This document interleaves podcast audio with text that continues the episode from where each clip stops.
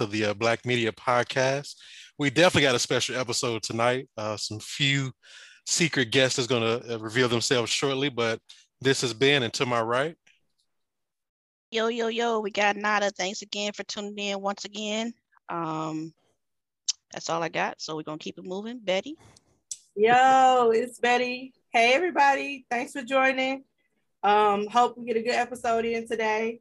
I definitely know it's going to be entertaining, if nothing else. So let's go. And Betty, you have invited two very special guests. Go ahead and introduce our guests to us, if they want to introduce themselves. Well, I'll go first. I'm LaQuenta, Quinn, Q for short. Hey. Single expert, relationship expert, you know, all that. I'm good at it all. No, hey, y'all. single expert, relationship expert. Single expert. All that. Both of them. And I am Tyra. I'm here, married with children and co-parenting at its finest.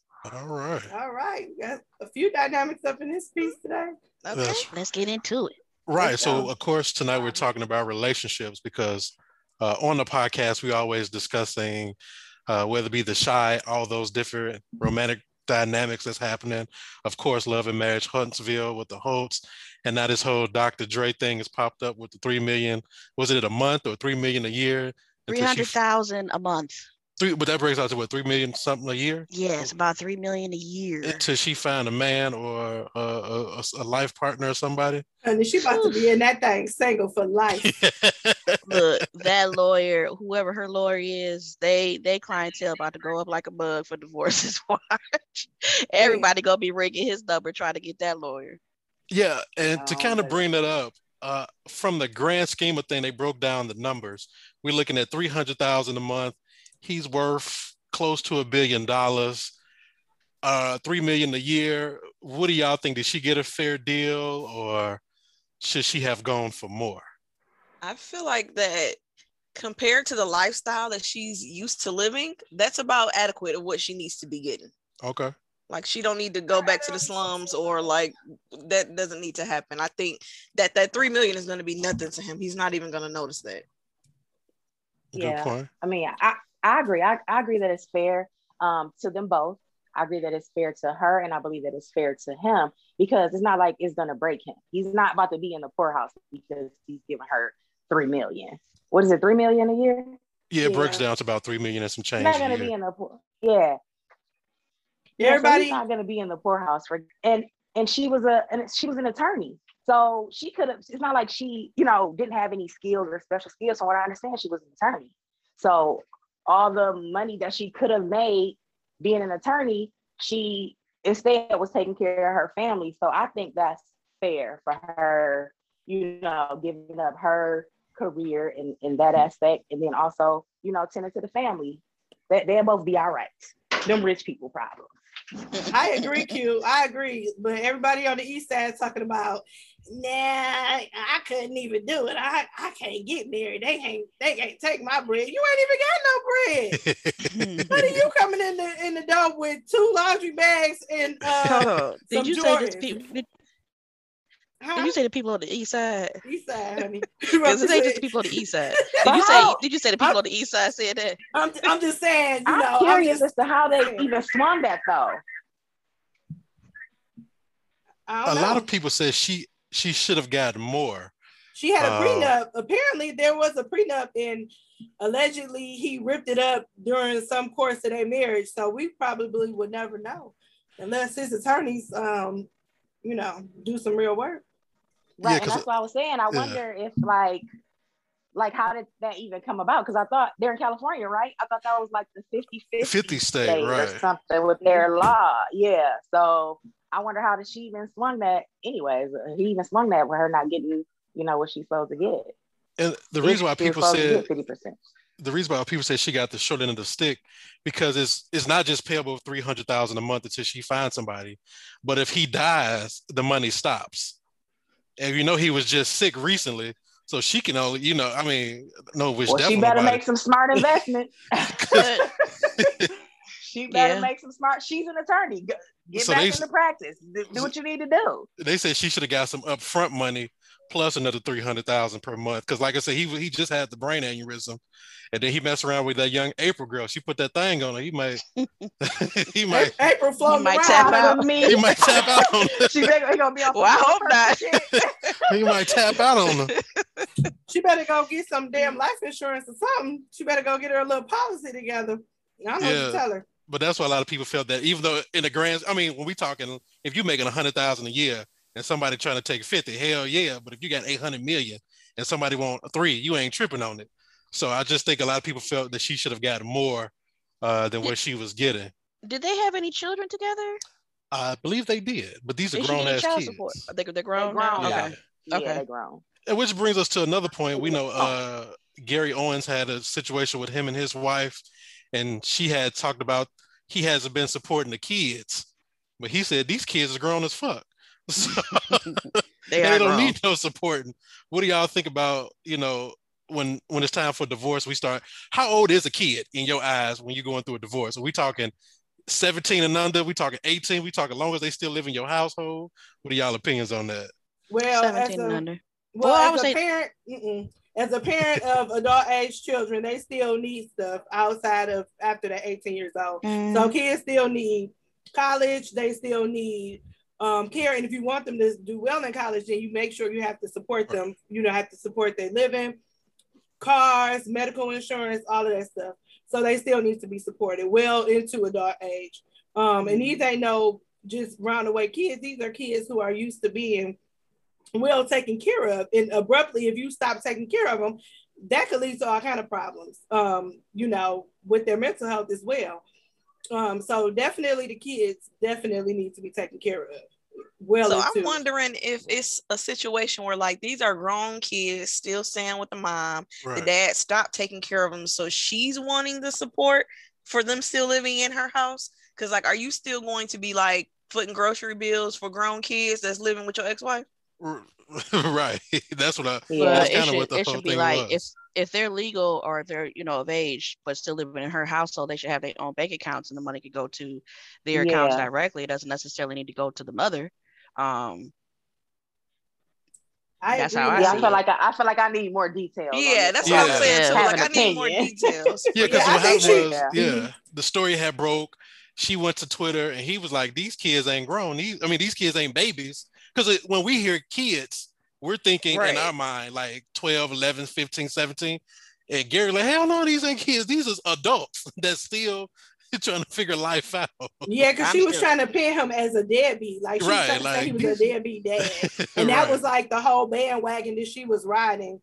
On the I don't think campaign. So. I think she was just trying to shame him publicly. I can't see Gary Owens, but then again, you know, you can't really judge what you see on TV or whatever, but I never picture him as being a deadbeat. Like, he's always been involved. His whole skits has always been around his family, especially his wife, how he got a black wife. I'm surprised that they even got to the damn divorce. How did they even get there? Did they disclose that? It was something about he may have stepped out with one of Claudia Jordan's friends. Shit.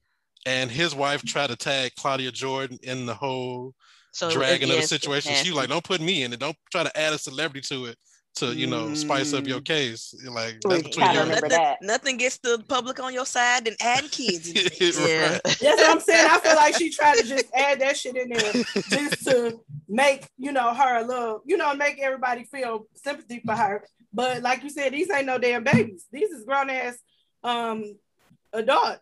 Age children, so ain't nobody feeling sorry for you for that. Now that brings us over to our boy Lamar Odom, who had the same situation, but I think his kids are in that 18 to 19 college going age, and I think the mother of his kids was, I think she was on Basketball Wives, did the whole thing like, oh, we need money for the kids, and it's like, go ahead, Tyra. The rest of the cast members were so confused. Like, ain't these kids grown? Why is you worried about this? That child support was running out. And so she like, okay, nah, we need something. Like, we need to ask them for that tuition. Something, you know. She was trying to make it seem like he was hoarding the college fund. Right. Yeah. You know, maybe he spent it or whatever, but that was like her main story on Basketball Wives. But yeah, we can let her go. But at that point, if you 18, you should be able to communicate with your dad. Exactly. And I think that's what he was saying. Like, we, me and the son had an agreement. We had a conversation about what needed to be paid and what not needed to be paid. She just kind of jumped in there trying to ride the bandwagon. Right. So speaking of Lamar Odom, what's this him and Carly Red situation, relationship about? Oh my God. First of all, let's just take our hat off to Carly Red, who stay relevant on every aspect. By any means necessary. When did she get a restaurant, though? That's the question I want to know. Like, I thought you had a boutique. Now she got a whole chicken and waffle spot. She like, whatever y'all on, I'm on. Y'all get a boutique, I got me a boutique. Y'all gonna be on TV, I'm gonna be on TV. Whatever y'all doing, I'm doing. She got a restaurant. Yeah, I don't know. Carly Red is definitely like, first of all, she's from Chicago, and if you know her baby daddy of her daughter, he ain't nobody to fuck with. So I'm surprised. You know everything about I'm surprised. I'm surprised Jeremiah even stepped to on that one episode, because if he knew what everybody else knew, he like, nah, nigga, you need to go ahead and back up off that. It seemed like that's the kind of guy she attracted to. Yeah, the one guy she was about to marry was like real, like possessive and all that type of stuff too. Yeah, the last one she was supposed to marry. Was that Country Mo? Married to Mo, though. I thought Mo was the ex-husband. No? Yeah, Mo was the ex-husband. Was she supposed to be dating somebody else? Or? The one last one. Remember, she had this every season. It was the last season. She was supposed to be engaged to somebody else, and they was. Remember, she was saying like, "Y'all don't know what I've been through," and she was acting like she was in some type of, I don't know if it was mentally abusive or physically. Yeah, abusive. I think that was when she was with Mo. I thought that was the guy she was married to. Yeah, that was with Mo. Yeah. First of all, that nigga name was Arkansas Mo. I don't know. Anytime you named after a whole thing, he's probably somebody you don't want to engage in. He got the whole state on lock. The whole state, Arkansas Mo. I'm not even going to Arkansas. Was somebody over him though? He got a new girl with somebody over him. Oh, I don't know. I thought he had a new girl, and he was trying to flex on her about the Kardashians or something. I thought that's what was happening. He was like, once you had that was Lamar Odom when they was having that. Who are we talking about? When we talking about Lamar Odom? No, we talking about Arkansas Mo, I thought. No, I was talking about Mo. We was talking about Mo. Oh, I don't know who he had going on with. Edit that out. He was dating that one girl that was supposed to have the baby by Fetty Wap, Alexa Skye. Oh, okay. Yeah, that's what it was. Yeah. But she really had a baby by the dude who runs that car place that pops up on Snapchat. And it wasn't Fetty Wap's baby. Benny be knowing like all the little pieces that nobody else knows. Ain't that the one who she was had to get on the Medicaid for the baby? Yeah. Yeah. And the baby she was beefing with what's the other girl name that she'd been beefing with forever, and that wasn't even the baby, the other baby mama. Masika. Yeah. Masika. Mm-hmm. Yeah, that's what it was so crazy because we all thought it was Fetty Wap baby. But once it wasn't proved that it wasn't blasted out there like it was not. They just swept that right on the I didn't even know that. The apology don't disrespect. Right. Yeah. They kept that on hush. Never as loud as disrespect. Like, oh yeah, my bad. I told me something new today. I thought it was his. You said ain't nobody told me nothing. So, Alexa Sky's baby daddy is his name is Brandon Medford. So if you have Snapchat, it's like these three black guys on Snapchat who sell cars to celebrities. And he was like, his like nickname was like Lamborghini B. So he's the father of Alexa Skye, which brings me to his friend is now dating, what's the one lady who owns the boutique and the hair shop that's always arguing with that guy from Brooklyn? What's his name? Oh, Sierra. Sierra's dating the other business partner. Oh, okay. Yeah. Oh, interesting. Yeah, so if you pull him up like Google, Benny, how do you know this? Benny know everything. This is his celebrity rabbit hole right here because I don't know something that he called off. I knew Sierra and BK, but I didn't know their connection with business partners and all that. Yeah, Brandon. Yeah, so his Brandon Medford's business partner is dating Sierra. Yeah. Okay. He got a little bit of coin. Oh yeah, they do pretty good. Yeah. They do pretty good. That one loser she was dating. Who? Or married to a shade. Oh, you talking about their husband? What was his name? Scooter. I think it was something like that. Shooter, wasn't it? Shooter. Oh, that's what it was. Yep. Yeah, Shooter. Shooter. Yeah. Nada, is you behind on that too? I guess so. How do y'all feel about this new? I don't know. Have y'all watched this new season of Love and Hip Hop Atlanta? Y'all agree with all these new people, or y'all just like the core cast? I don't. Here's the thing. I don't be knowing like where they come from, so I'll be like, who is that? Right. Where she come from? How we know her? And then you know they all come in with the attitude like, oh, I'm popping. I've been popping, and you like everybody. I never heard of you. And I never heard of them before, so I'll be like, oh, okay. Never heard of you. No disrespect, like, but no, I don't know Amaretta. Yeah, don't like Melody Holt talking about she got a number 4 song on the R&B chart. Girl, where? Yeah, we was like, on what chart? On what chart is that? And you been popping? No, the young baby Tate chick though. I don't know who she is, but yeah, she has some type of following. Yeah, now baby Tate, I think she had that Instagram song or that TikTok song that I am great, I am something. I am that bitch. I am this. I am that. It was like an affirmation song. They be playing all the videos. Okay. So I think that's kind of. But she. Yeah. That's where her following is from. Okay, but then I know her mom is like the lady that sung "Penny with a Hole in It," though, right? Which is off the soundtrack of the movie that Betty don't like. That is correct. Beyond Ferris. Yeah. That's her mama. When she said that, I was like, oh, okay. But then they be thinking like this. That's hereditary. Like it passed on down. Like sis, we don't know you though. She got that one good song, so I don't know where we're gonna go from there. Like the Grammy is in the DNA, like yeah, because they be having like this just entitlement. Like, do you know who I am? Like, not like, really. No, we don't. we really don't. She grew up with a Grammy on the dining room table. That's what she said. Okay, but is it yours? Right. Is it yours, nice. Bitch? Look, speaking of Grammys, I was just thinking about that when I was listening to Kanye West, All Falls Down, and we know Selena got a Grammy for that. I never knew that was her until I guess when she did the reality show and she kept talking about it. I was thinking, she really be out here working. Yes, she be working hard. I don't understand why her music. I mean, I used to like her back in the day. You kind of late on that one, Betty. Huh? You kind of late on that. No, I was listening to the song today. Late on that one. We all knew was. I didn't say I just found out. I said I was just listening to the song today. I just found out. I just was listening to the song today, and I thought about it like, damn, this is what she won the Grammy for. You know, you always be like Grammy award winning. You think like you sung a little hook and you got a whole damn Grammy for it. Oh yeah. So that's what I was thinking about. But yeah. I think when you win a Grammy, everybody who participated in that project gets a Grammy. The engineer, the producer, everybody. And they said what Kanye West does is that the reason why you would see, like, when you read his title tracks of an album, of a record, why it has so many names on there? Somebody said that, like, if you bring coffee to the session and it inspire him, he'll give you a song credit on there. Wow.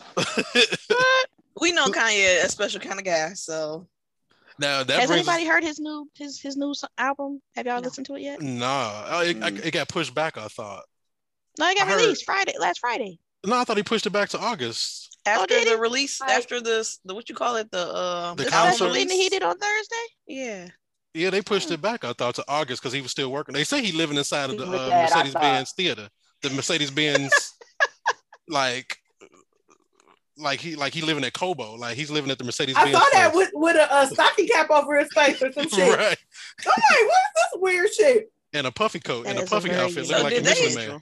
Did they ever confirm whether or not that him and Kim actually split up, or was that just? Oh yeah, they definitely split up. That was nice and quiet. Yeah, because it was because they were making a big thing saying that her and I think it was Courtney took the 4 kids to the listening party for the album. She was there, and they were just saying how great of a co-parenting thing that was. So they was praising her for doing what people do.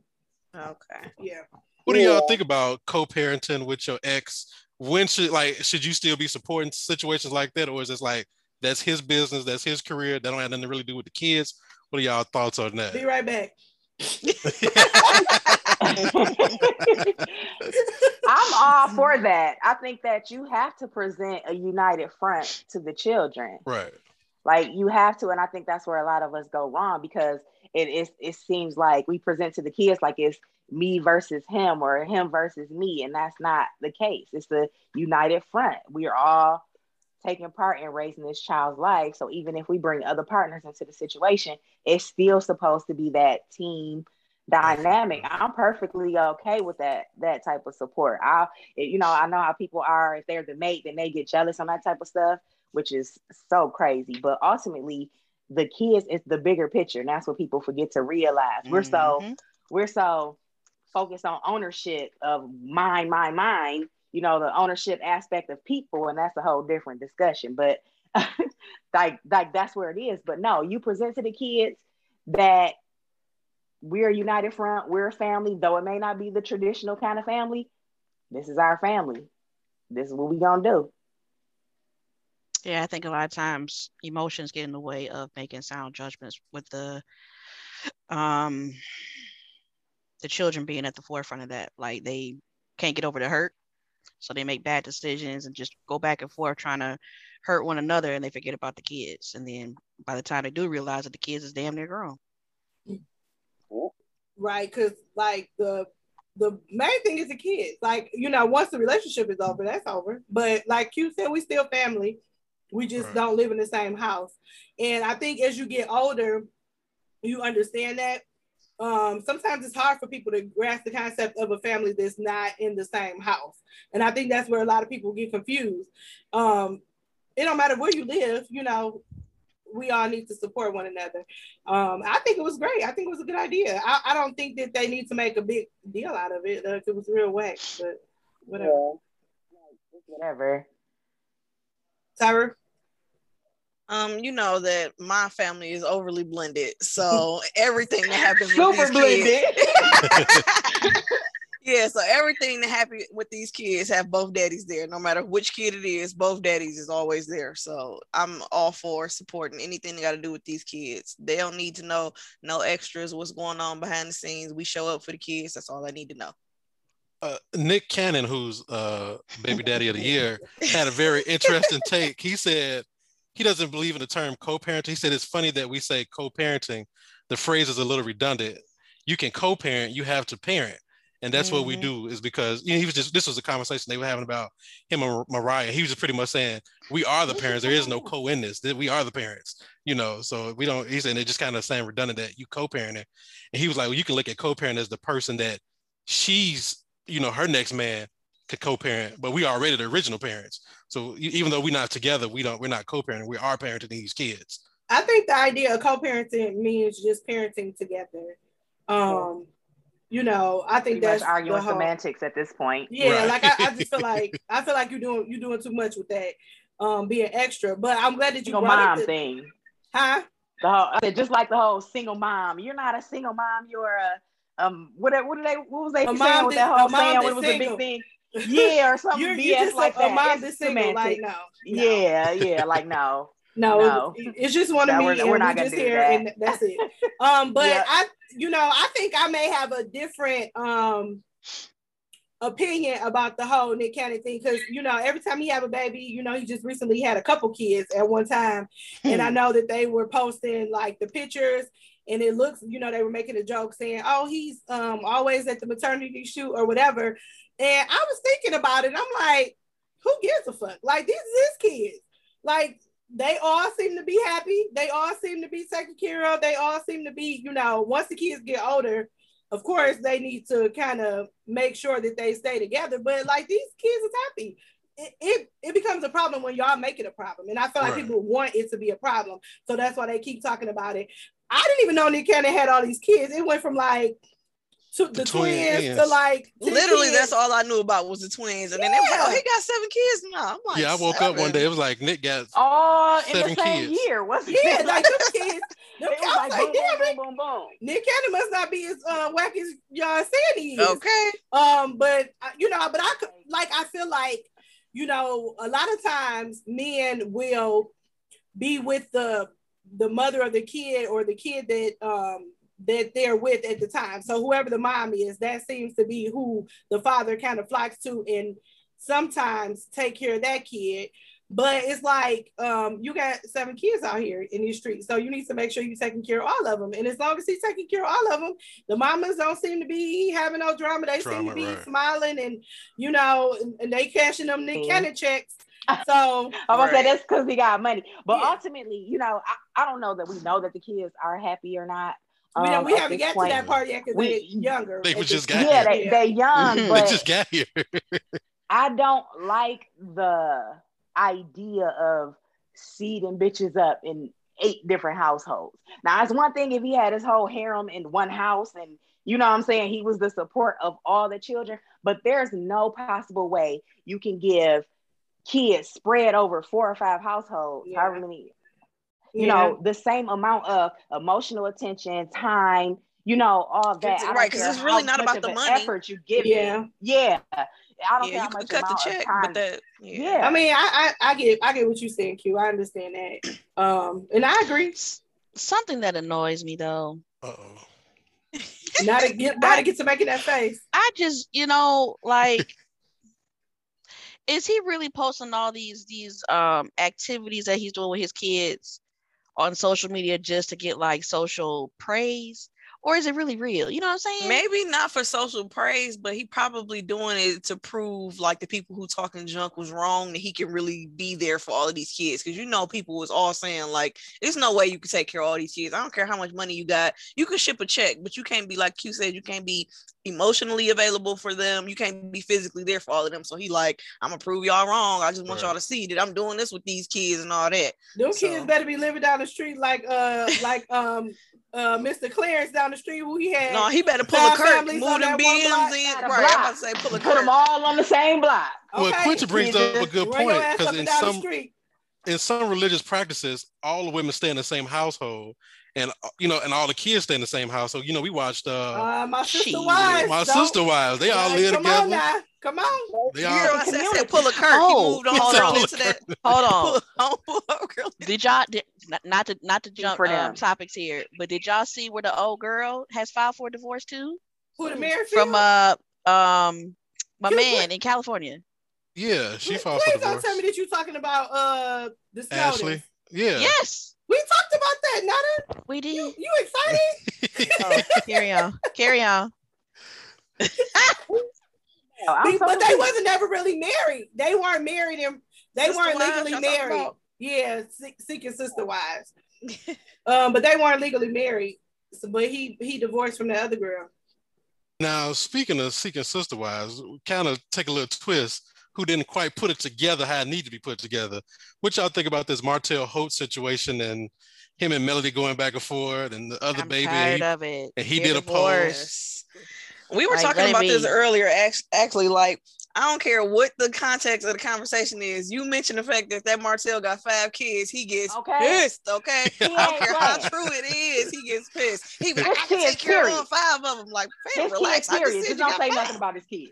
Yeah, she know how to poke his button though. She definitely know how to get him going. What's funny is he'll say something shady to her, and she will say something 10 times more shady, and he be like, "Why would you do that? Like, but you started it. How you gonna go low and get mad because I go lower?" It's so crazy that sometimes when they compliment each other, they so angry that you can't even hear the compliment. Yeah, because the man was like, "Melody told me that it was your dream to do this, so I'm coming to you. But why didn't you come to me first?" He's like, "Well, brother, let me tell you, if you hear what I'm saying," she said. Even when he told her, he was trying to thank her for saying like that. And she didn't receive that well at all. Nope. She was just like, I still might do it anyway. Like that shit went left quick. Every conversation they have goes left. It's so crazy to see them, that they have gotten to this point. You know, if you just looking back from the beginning, and like in the space that they're in right now, it's just crazy. Like when she was still trying for the marriage and all that, like, you know, it was all like pleasantries and my wife and, you know, all this and that. Now they just like really... They can't they can't even agree on why they not together no more. Right. Like she will straight be like, well, we not together no more because of the cheating. And he'd be like, no, we not. Like they still can't even agree that they not together for a certain reason. He said they not together no more because her goddamn mouth. Talk too much, and this is why. And he was gonna leave her. He was gonna leave her anyway because she wasn't. When he said she wasn't satisfying me, well, he was gonna leave anyway. And I was about to say the all the married nigga story. I'm about to say this sound like from when he said together for the kids. It sounds like from when he said that box was wet. So I don't know. I don't know if the box was whack, but I don't think she was giving him the box. She was flipping that motherfucking table over when he said that. Like that shit. That he can say whatever else the hell he want to say, but soon as she say he wasn't satisfied, she wasn't satisfied him. She flipped a whole motherfucking table over his head. I think they say things to take digs at each other, but if you go back, the woman that he had this baby by, that was a whole full-blown relationship. That's what hurt her the most. And I think if you live in that part of, was that Alabama? Yeah. Everybody in that town knew that that was like a full-blown relationship. We didn't know because we just turned on our TV. Right. And we just happened to see these guys. But he did buy her BMW because she posted a little video. She said they were together. She was in her 20s and he was in his 30s when they met. He did buy the car. They were in a whole full-blown relationship, you know, so this wasn't like he smashed a few times and she got pregnant. Yeah, I feel like everybody else knew but her, and then she found out, like, in the midst of everything, like, while TV was popping and all of this, and she thought it might have initially been... But I think that she thought initially it was over. Like, she claimed that. Yeah, that's what I was going to say. That it wasn't... She didn't know it was a full-blown relationship. Like, he got a whole relationship on the side. He didn't just cheat. Right. We talk about this all the time. It's like, you know, the public humiliation. Right. But you brought the public humiliation. And he be saying that all the time. He be like, you the one who told everybody. Cause she, like, they was like, we about to swing these hammers on the show and they about to build houses. And then on the third episode, they said she came in like, he cheating. Like, what? Who cheating? Like, where that come from? You made a whole, you know, twisted that the whole show. King be like, film it. I think though, like Benny, we talked about this a little bit. It seems as though he's trying to insinuate that a lot of their marriage problems were probably staged. That's the way the editing is looking so far.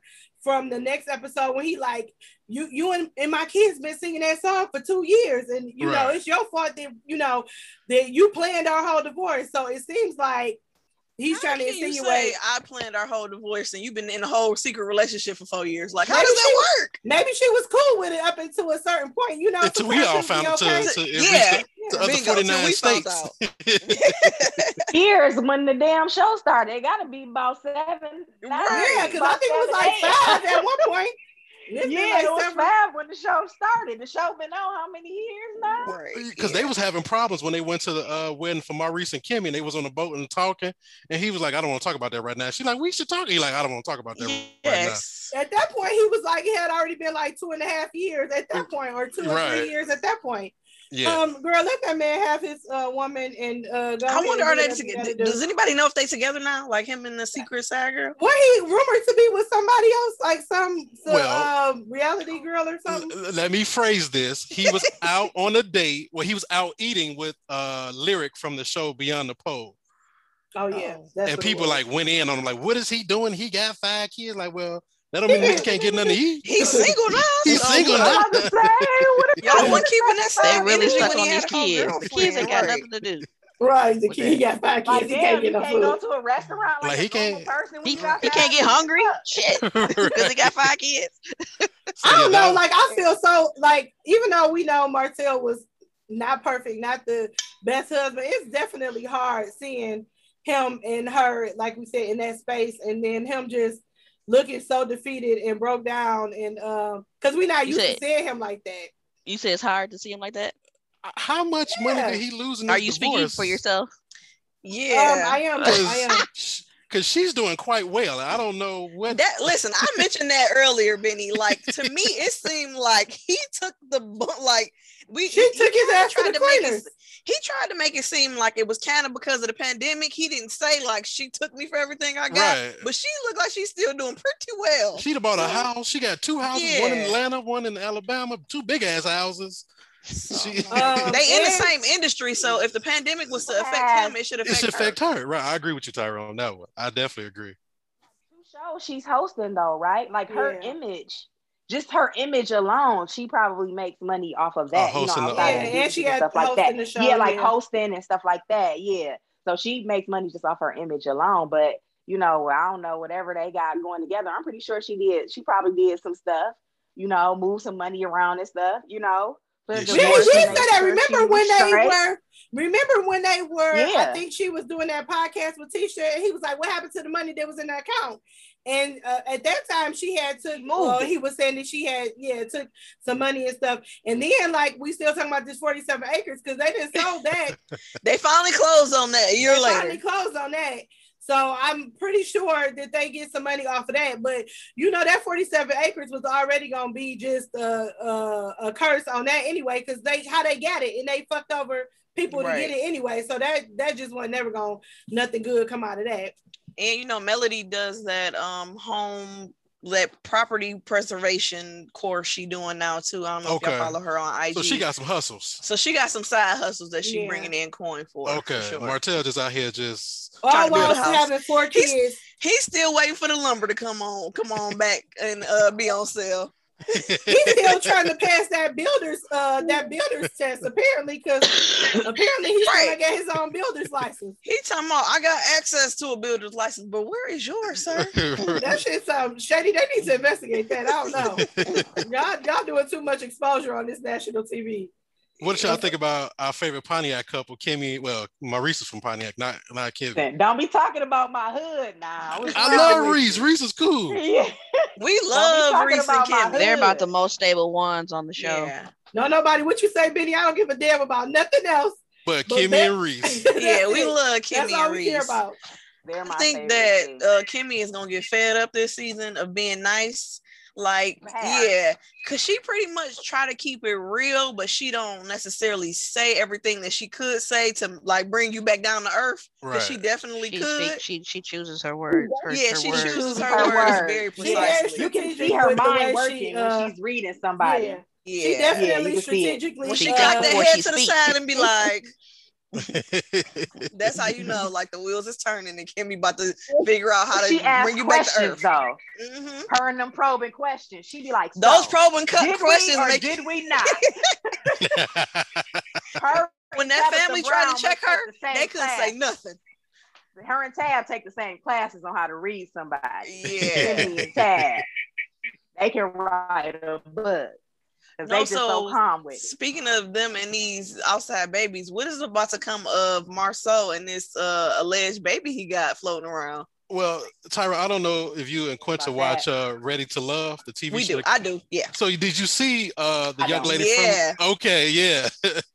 So that's Tyra is full of shit too. So her and Marsau might be good together. Might be compatible. Definitely full of shit. I said she better be consulting Marsau on some motherfucking building permits. Okay. Because he gonna really see that wrong side of the track from Tisha ass when you gonna see all that project come up out of her. Now you think you playing. The fucking hamster wheel champion. That nigga will talk you into circles until you just be like, you right. You right. Yeah. I agree. Yeah, because he definitely would never address, even from the beginning. Remember when Tisha was first asking him, did he have like he cheated on her? He never said no. Right. He was like, let me ask you a question. Why would I, in the position I am, do something? Do you really think I would do that? Right. Like, yes, motherfucker. That's why I'm asking you this question. But apparently, it was like one of those Carlos King behind the scenes. He broke down like the whole previous season, and he said that they got into an argument because Tisha popped up at the restaurant thinking he was doing something, but he was sitting there with his laptop and a drink, and that's kind of what sparked the conversation when he was laying down in the bed, and he was like, well, what did you see when you came up there? It's like, I saw you with your laptop and drinking. Well, does it look like I was doing something? Or does it look like I was working? On that day, no, but... all you gotta do is call the right person in Alabama. That nigga be down here all the time. Mm-hmm.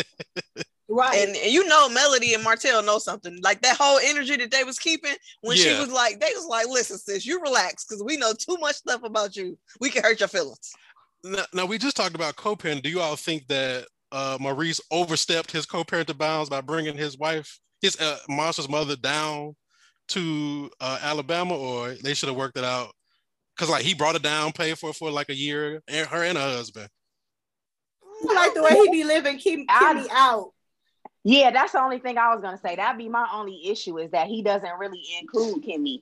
Now her being there is one thing. That is what it is. But the whole thing was that he just doesn't he doesn't have any regard to Kimmy and how she feels as far as the decisions that he makes. He just kind of makes them and, you know, and then kind of includes her after the fact. And I think I think he's real unconfrontational, and he doesn't really know where their space is. So he tried to like keep them as separated as much as possible. Like even in the last episode when Kimmy was sitting right there, the entire conversation. She's like, hi. And she grabbed the hello, I'm here too. Hello, like, you know, she's right. Yeah, she is right, but I think he's just like, he don't want no problems. Like, you stay over there. And I, like, he got to communicate with Kimmy more, though, about what he's doing with Monster and stuff like that. And I can appreciate that. I can actually appreciate that portion of it because a lot of men would just sit back and let the women go at each other. Yeah. Right. And I don't like that. Right, I think so he's trying to keep it at bay. I can appreciate that portion of it, try to control it. Because dudes will have two women going at it and then act like, well, I ain't got nothing to do with it. But yes, you do. Right. You're the center of it, sir. Literally. What are you talking about here? Yeah. Literally. I think him bringing Kiowa down was a good idea because he essentially needs both parents. Yes. And if that's what's gonna make him be able to have both his parents, why not? Like, hell yeah.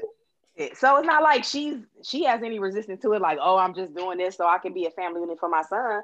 Right. She's like, she likes being there too. So everybody is like everybody wins. Yeah. Yeah. But when Kimmy had told them, like, y'all didn't have my back when Kyle was calling me names, stuff like that, everybody's looking stupid. Like, no, y'all didn't say nothing. Like, Tisha, you literally had a whole fucking conversation. Was like, that was shady. Right. Yeah. You don't expect from me what you don't do for me. Like, what the fuck are we doing here? That's a good one. That Tisha gets like, on all my nerves, okay? I just be wanting to jump through the TV like, say this, Kimmy, just say it.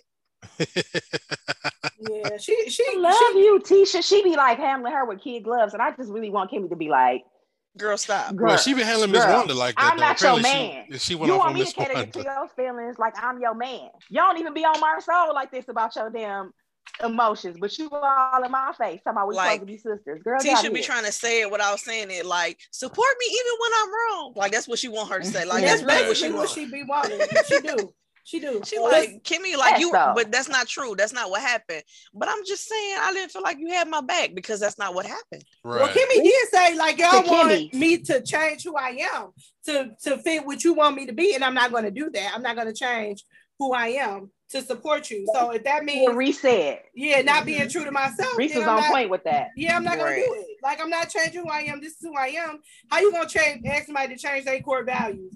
To be your friend. To be your friend, right. And then the moment Kimmy would have lied for her, they'd have been calling her a liar. Like, no. Yeah. That was so petty and childish. You know you were talking about, though. Huh? Yeah. It was on national TV. It's the dumbest shit that you lied about. We saw it. We saw them talking. We seen it. Right. What do y'all think about this whole LeBaric and Destiny situation? I didn't even know when they got divorced. Listen, that came and went so quick.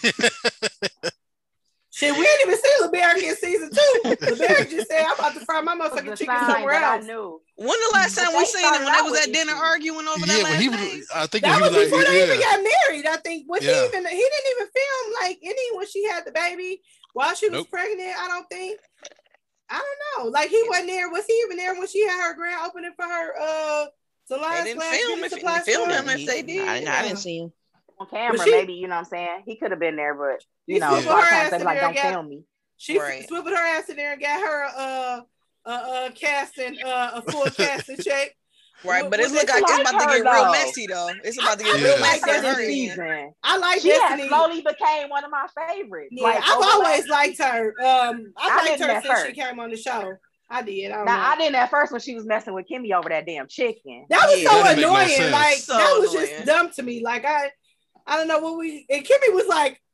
Yeah, because he made chicken. I don't know him and his chicken is good. What do you want me to say? I feel like they did that too long. She tried to play Kimmy. She tried to play like Kimmy was like, I got to see your husband, his little chicken business. Like, that ain't what she said. I think that's how she was trying to do it. Like, Yeah. But then for her to like bring that up in her little speech, I was like, was that even necessary? That was just so stupid. Right. Like, but it's about to come full circle. It's about to come full circle when this other little girl they introduced her at her birthday thing that Mel introduced her. As hell. Yeah, it looked like it got real messy on the same. But do I know Tiffany? Yeah, because she. Yeah, that, and then she I don't know, she know a lot about what's everything that's going on in Huntsville, apparently. Yeah, she had like a 2-second preview, and in that 2-second preview, she had dropped all the bombs. Like, and Monster was vaping. And like Monster, one of the episodes, I don't know if it was the one that just passed or the next one, is actually called Tiffany. Like T-T-A. Wow. Tiffany, yeah. They called it perfect because she got all the tea. This was dropping the tea. Like your man was not with you last night, and your son was vaping. Next, anything else? They said, "Here comes the Tiffany." That's funny. Mm-hmm. That is funny. So, do y'all think that was like a setup to like Mel like strategically did that, or if it was like an accident type? Oh God, you got tea, and I'm trying to bring you in. We haven't seen any build up to it yet. So, well, I don't know. Like I mean, show. Oh yeah, I'm like we haven't seen any build up to that because at this point, her and Destiny are still like really cool. So we haven't seen like now the build up could very well be in the next episode. You know, right? What we see in 30 minutes may have been like a course of a couple weeks or whatever happening. So we don't know. I know we could definitely use less of Miss Wanda. Yeah, oh my gosh, like Miss Wanda gonna get her check though. Miss Wanda about to get her check. I feel like we bought over Mel and Martell, so they had to bring another some more messy shit. Definitely. I feel like when Nada, I think it was Nada or Benny who said last week, they was like, we just gonna get Tisha whole family from the side of the tracks and we gonna put them on the episode and get them a couple of coins. Those are like that side of the tracks, girl. They was offended. Who listen to the argument about who's the poorest? We grew up the poorest. No, we grew up the poorest. We was homeless for 4 days. We didn't even have a home. Like, who does that? They was pissed about that. Like, oh my God, her whole family was trying to check him about that. Like, that shit happened 3 years ago. Said much worse shit about Wanda. Exactly. This nigga said much worse shit about Wanda, and y'all want to keep bringing up other side of the track. That nigga talked so much shit about Wanda. Wait, Q, what was that one episode that literally had us in tears that Marsau was talking about Miss Wanda? He said something about her, and we was laughing so hard. Like, is that what he about her butt when she walked off? When she had that one little outfit on when she walked off, and he said something smart about her? No, it was that once. It was the time that Tisha was out of town. Yeah, that's the episode. I know what you're talking about. Yeah, that's when he crashed the car. Yeah, that episode. They was having an argument at the table. Well, she was like, "Why would you drive about her butt or something? Why would you drive a sports car to go camping? Yeah, because it's my car." Like, the episode when she came and confronted him at their business, and they was like recording her walking up, and they had that little theme music when she was walking up, and she ain't had that mask on, and he said he felt unsafe. I was in tears on that episode. Like, I was like legit crying, laughing, because I'm like, why he gonna keep doing Wanda like this, and nobody gonna say nothing. Yeah. But I anticipate that it's been a lot of years of build up between Wanda and Marsau, and he just probably paying her back for a lot of shit that she did and said. And I feel that. I mean, I get that. Like, but like I said, some of the shit he said about her is way worse than them other side of the tracks. If I hear the other side of the tracks again, I'm a fucking scream. I'm so tired of that. Like, and then the brother definitely he checked Marsau about that baby. Like, what am I hearing? Like, do you expect me to just? Even if you wanted to check him, like, do you think he's gonna flat out tell you, like, oh yeah, you're right, I do got a baby. But sister. That's like, what he told. That's what he told Wanda that day. He was like, so you think, like, by you asking me this, I'm just gonna go ahead and confess? Like, how does that work? Who is you? Yeah, that was weird. Like, oh wait, no. So, what do y'all think about the exchange of Mel's mama and Martell when he came to pick up the kids? With the editing when he was with. Because at first he was out the house, and then he was in the house. He was like, yeah, that was kind of like, I was so confused. They made that real weird. Like, I was like, wait, they was outside on the porch talking, then they closed the door, then he rang the doorbell. Then I was like, why is he re-ringing the bell? She didn't leave the door before? I was confused by that editing. Like, I just seen her walk in the house. Why she locked the door and leave him outside on the porch? Like, they was having a whole conversation. And they wasn't even arguing for real at that point, so that was just weird. Like, okay. All right. I guess we wasn't even nowhere near him. He was just being so childish. Because first of all, why are you? He always pulling the kids in to their drama. That's what pisses me off about him.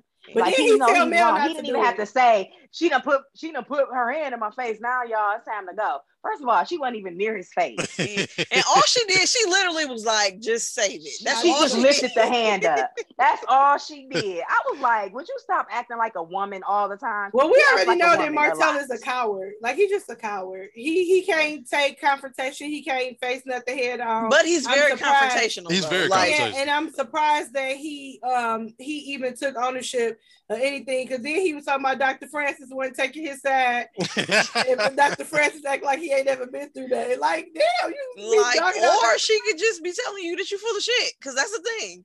Yeah, because Dr. Francis was that guy that was like, well, do you think you should call this woman a peasant if you had a whole relationship with him? Yeah. With his analogy about these oranges from this house and them oranges from that one. Bag of oranges. Yeah. That Martell is the baddest bitch in Huntsville. That nigga, he got so many female tendencies, it don't make no sense. I'd be like, dude, what is we doing here? He's weird. And his suits be too tight. What's up with this? You think his suits be too tight? You a man. Do his suits be too tight? Or it'd be a little snuggy, but I think because he was bulky and he was just big. No, he was too little. I'm like, that somebody tailored the hell out of this suit when he was about 10 pounds smaller, because what the hell happened? Because it already be tight, but then he got them big bulky arms, so then it kind of make it worse. Right. And them legs, and I'm not quite sure what some of them outfit choices. I think he trying to look po this season. Like, he trying to look like a struggle. You can't look like a struggle hopping out of a brand new Escalade. What kind of struggle you in? I'm like, what is going on with him at this point? That could be a very well be a lease. Maybe his credit's still intact. Who knows? We don't know what's going on. We don't know what's going on. But I know Maurice got more fly whips than anybody I know. I'm like, God damn it, he pulled up in one more new whip. I'm like, Maurice, what firm is you working for? Run Maurice. That credit business. His credit is like a 950. I'm like, Maurice, he can get whatever he wants. Just throw it in the bag. I'm like, Maurice, keep him a fly whip. God damn. And I know this whole conversation is about relationships. What do you all think about this? The relationships on the show between Tiff and Emmett. Oh, yeah. That's a whole he dishing out what he can't take. It was all fine and dandy when he was doing it, but now he sees she enjoying it. He like, run that back, Turbo. And that's the thing. That's the thing. Ain't no nigga gonna make you no eggs after you come in from a whole night. Period. Girl, fucking do whatever you're doing with another nigga. The nigga ain't gonna have no eggs ready for your ass.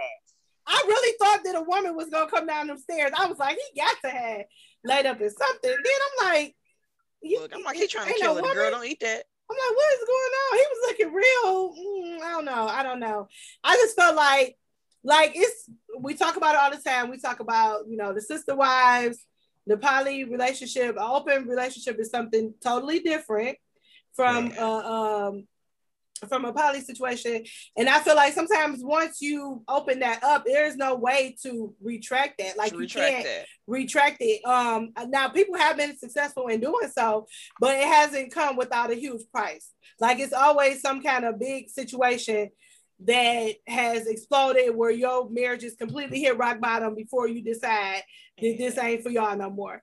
So I know this is TV Ronnie world, DeVoe and Shamari, I think they kind of touched on that, baby. Yeah. Oh yeah, they did. Because she wanted a girlfriend at some point. Yeah, and she was like, I don't recommend it. She was like, I don't recommend it. I think open marriages are just for temporary bouts of fun. Like, if you just trying to have fun for a little bit and you want to do that or whatever, I guess that's what it's for. It's only temporary. It's not a permanent situation. Right, because when Emmett tried to give stipulations to the whole weekend date outside, he was like, well, you can't be having sex with the same person back to and she so you want your wife out here just banging on everybody? That was trickery. Catching random dick. That was trickery. That was how women word things. He got women tricked on that. When I've seen people be in an open relationship before, I've seen where they have stipulations like that. Like, you can't be with an ex, you can't be with somebody you already know, you can't be with somebody. Yeah, you can't be with somebody more than once or whatever. Because repeatedly being with the same person, that's a relationship. That's ain't really a relationship like at that point. You know, that's something different. I have had friends that were in an open relationship. Definitely go together. Yeah. I've had friends that were in an open relationship, and, you know, even though the one person feels like they can handle it, they can't really handle it. Then somebody feelings get attached, and then that just, you know, that never ends well. So I think that shit don't work. Yeah, it's always that unpredictable. You're in a relationship. Either you're in a relationship or you're not. Yeah, that's what it is. Predictability of it, because ultimately you can't. You can control y'all relationship together, but y'all can't control the other people that y'all bringing into the relationship. If they catch feelings, if they, you know, how they feel, and then they gonna try to, you know, insert themselves or do whatever, because now overstep is involved too. Yeah, overstep. You can't control the other person. You're opening the doors to all y'all can do. Y'all you're opening the doors to a clusterfuck. You can't have rules for this outside person. Right. I feel like even if you're not in an open relationship, even if you're just in a regular monogamous relationship, or well, maybe it ain't monogamous because somebody step out. People who have all kinds of situations, you don't know what nobody is ever doing. You don't really have ownership of no other person. And really, you just really don't know. Like, you could be in a whole open-ass relationship and you don't even know it. Your shit closed up, but his ain't. Like, you just don't know. So I think the point of an open relationship is for both parties to be honest about what they're doing. And, you know, keeping communication open in that. But, you know... you just really don't have ownership. You really just don't know what one person is doing, and really the bottom line is you just have to be respectful and don't be bringing shit home, because clearly people gonna do what they want to do anyway. First of all, from a man, ain't no way in the hell I'm gonna let the nigga you in the over relationship talk crazy in the background. Oh, that was all kind of disrespectful. Yes, but that wasn't realistic. But that's not like an open relationship. Like, that's a whole different thing. That's like a whole separate relationship. Like, this is my woman. Like, today. He like, she your wife, but this is my girlfriend type shit. And you don't check me. Like, she ain't coming home. Now what? You know, that was like a whole different, like you said, that was totally unrealistic. Because that shit don't normally happen like that. That is not real nigga activity right there. It's not. And then for Emmett to hang up and wake up and cook her breakfast is definitely. And cook her breakfast. And we all are telling her to take a shower. He gonna make her coffee and shit. Wash that other nigga's semen, because we I think we established that they wasn't using protection, or she didn't remember. Right. So wash that up out you, and then come eat this breakfast that I made for you so loving. Yeah, no, like it's enough for me. Stop. He was smacking up, flipping, rubbing it down, and then came home like, "Let me cook you these grits." But the way she tricked him into that situation, like, "Do you just want me out here catching random dick?" I'm like, first of all, sir, don't you get womanized? Don't let her womanize the conversation. Like, that's what you like? Having sex with a lot of women. He was like, "You're right." He was like, "Yeah, that do make sense." Like, since you put it like that, now she in a whole relationship. She definitely was in a whole relationship. She got a man with a husband on the side. Right, exactly. Go, young Tiff. She sound like I can't keep up with all that. She sound like a blues song right now. What y'all think about Jim and her flip flopping with the young guys between Jake and Kevin? See, that little heifer. Now, Jim, First of all, Kevin, were we that really love at that age? Like, because they do it the most at 16 years old. Like, they do it the most. No, we had boyfriends, and I definitely was in love. But this is ourselves being in love. I was doing a lot I shouldn't have been doing for that love, but. But we was old enough to establish boundaries, like you can't be smashing homies. So we was already old enough for that. Yeah, that's like a hood rule. Like, y'all almost made me say something. I'm just homies. Now I ain't never smashed homies, but I've dated homies. Lord, we're gonna bring the liquor into this next conversation. We're gonna tell them what y'all gonna say. Wait a minute, what my cup? Yeah, so hair flip. But Jim is a child. Exaggerate Kevin's goodness. like Kevin was a little asshole to Jimmy. He was being an asshole prior to her fucking with Jake. He was. I told you that's why he got his girl snatched, because how he was acting. He was acting real bitch. Yeah. He ain't gonna be. Here's the thing. I don't know if Jake was like the rebound because he an asshole too. So like the narrative is that women like bad boys. That's the narrative that they're pushing. So Kevin is the good boy. Jake is the bad boy. That's the narrative that they're pushing. So I think that they're exaggerating Kevin's, goodness, because he's not that good. He was a little asshole to Jimla. He's a little asshole to his parents. Everybody. You know what I'm saying? Like, yeah, like Kevin is not, he just get good grades. But I was laughing. But now he gets out of school. I was laughing so hard when old girl was like, "Nah, bro, I'm straight, but we can play these video games though." Yeah, he like, friend-zoned him so quick. Like he get curved left and right. She wanted Jake too. Jake is more my type. Before you think about it, Jake don't give a fuck about nothing. He got a little bit of paper. He got access to a G-Wagon. Shit, most grown women would go for Jake. So I didn't even watch the end of this last episode. I had fell asleep, so I don't even know. I want to revisit how did she take this whole "I want my baby back"? Did she just say, "Okay, here you go," and gave the baby back? Like, remember when we was having a conversation in the chat, and I was like, that's what irritates me about the show. They miss key stories in the show. Like, how are you not gonna show the conversation that they had? She was like, knock, getting baby back. It was just like, and now you a full blown mama. Like, she told her mama she wanted the baby back. The next episode started with her with the baby back. We didn't even get to see like how it transpired, which would have been a good storyline. This show is just getting weirder and weirder. They need to, like Betty keeps saying, they need to go and wrap this up, because this is the Shy reboot or something. This ain't the original Shy 2.0. This is the Shy spinoff, because I don't know what this is. Yeah. Like everybody from the previous Shy just done went away. We ain't got no more Brandon, no more Eric. What's her name? Jerica. Ronnie dead. Yep. Ronnie gone. The police dead. Miss Essel didn't go on the glory. They killed Miss Ethel. I was like, take me. I was pissed. Okay, Lord, take me. She was so funny. Wife. The new chick ain't Dre ain't the chick that she was with initially. They didn't show them. She was with a whole different chick last episode. Like, so we still don't know what's going on with them. When she first got, she was screaming. The way they made it when she was screaming. Hey, wait a minute though. Back up just a little bit. The little girl that Kevin is with or riding around and getting it around the neighborhood in these subways, ain't that the same? Her brother is the one who killed old boy in that little outside fight, wasn't it? That was the daughter of the guy that Vic Mensa shot. She was living in that household with the light-skinned guy. That's Vic Mensa. Yeah. Right. So that's her brother, right? That was her brother. And she was like, my brother gone somewhere. He had to go out of town. But wasn't that her brother and the old girl acting like she don't know that that he killed her brother? Yeah. Ain't that the same little girl? Because I'm confused. It's the same little girl. That she from the same household. Because he ran into her at that little neighborhood empowerment place. Right. She was down there with. Yeah. Right. But remember, he killed. So she's living with the girlfriend and the brother. The brother killed the girlfriend's brother. Right. And now he on the run. She don't know where her brother is, and she just thinking, oh, he just ran off and went out of town. Right. Oh, wow, you got this little girl staying with her, knowing that her brother just killed your brother. You know what I'm saying? Yeah. That shit is weird. I don't know how that's because she's just like, oh, I'll be back. Like, how that's going? How that? I don't even know how she's doing that whole situation too. Like the baby mama did. Like she caused that whole situation. She did. You called him over there to get his ass smoked.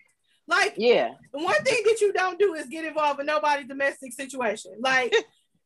9 times out of 10, they're gonna be back together tomorrow. Right. She's gonna be back getting her ass beat, and you gonna be having a record because you didn't beat him up, or now everybody hates you. You can't come around. She mad at you because you did something. Like y'all just don't need to do that. Like, let them work on their own relationship from afar. I don't even know why you even call them. Like, so whatever happened to the guy? What was his name? The one guy, Quentin. Was his name Quentin? That I'm talking about. The one who had the little hoe house? He ended up killing him. Duda killed him, right? The old man? Yeah. That came back because Jason real daddy, right? Yeah. Oh, yeah, he killed him. Yeah, Duda ended up killing him. Did he? Was it Duda? I think it was. That was like in the. Yeah, I guess the old man in jail said that he wanted him dead because he did something. He killed the cop or something. Remember he killed that cop? Yeah, so I think they caught him. But what y'all, so what y'all think gonna happen? Do y'all think? Okay, so going into the season finale, because you know they always they. Go ahead. I'm sorry. Yes, ma'am. Oh, go ahead. You going into the season finale? Because I had something I was gonna say. I think that that guy that Emmett baby mama is dating is gonna end up being that same guy that Keisha is dating. Remember, she all smitten over this one guy, the baby mama. Could be. And she like, oh, he's such a good guy, blah blah blah blah blah. But they'll never show him.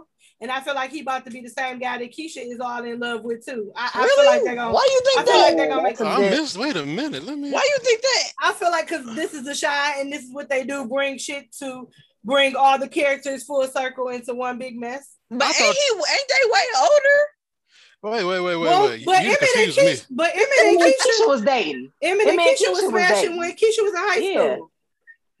Yeah, right, but Keisha was dating that weird guy she worked with. Remember? Right. So I'm saying the weird guy that Keisha worked with, I feel like it's the same guy. When Emmett went to go see his baby mama and they were sitting around the table and she was like, I had a date, I had a man. And I feel like her man is going to be the same guy that Keisha is dating.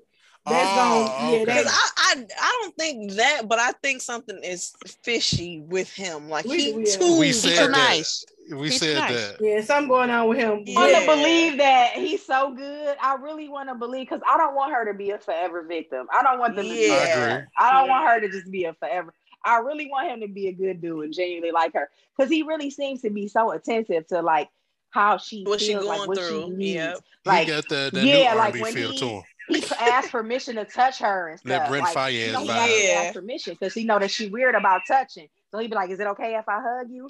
So I feel like he's very attentive to like what she needs, like mentally, emotionally. So I really want that to be good. I'm saying, like, would they really make her go through all that trauma?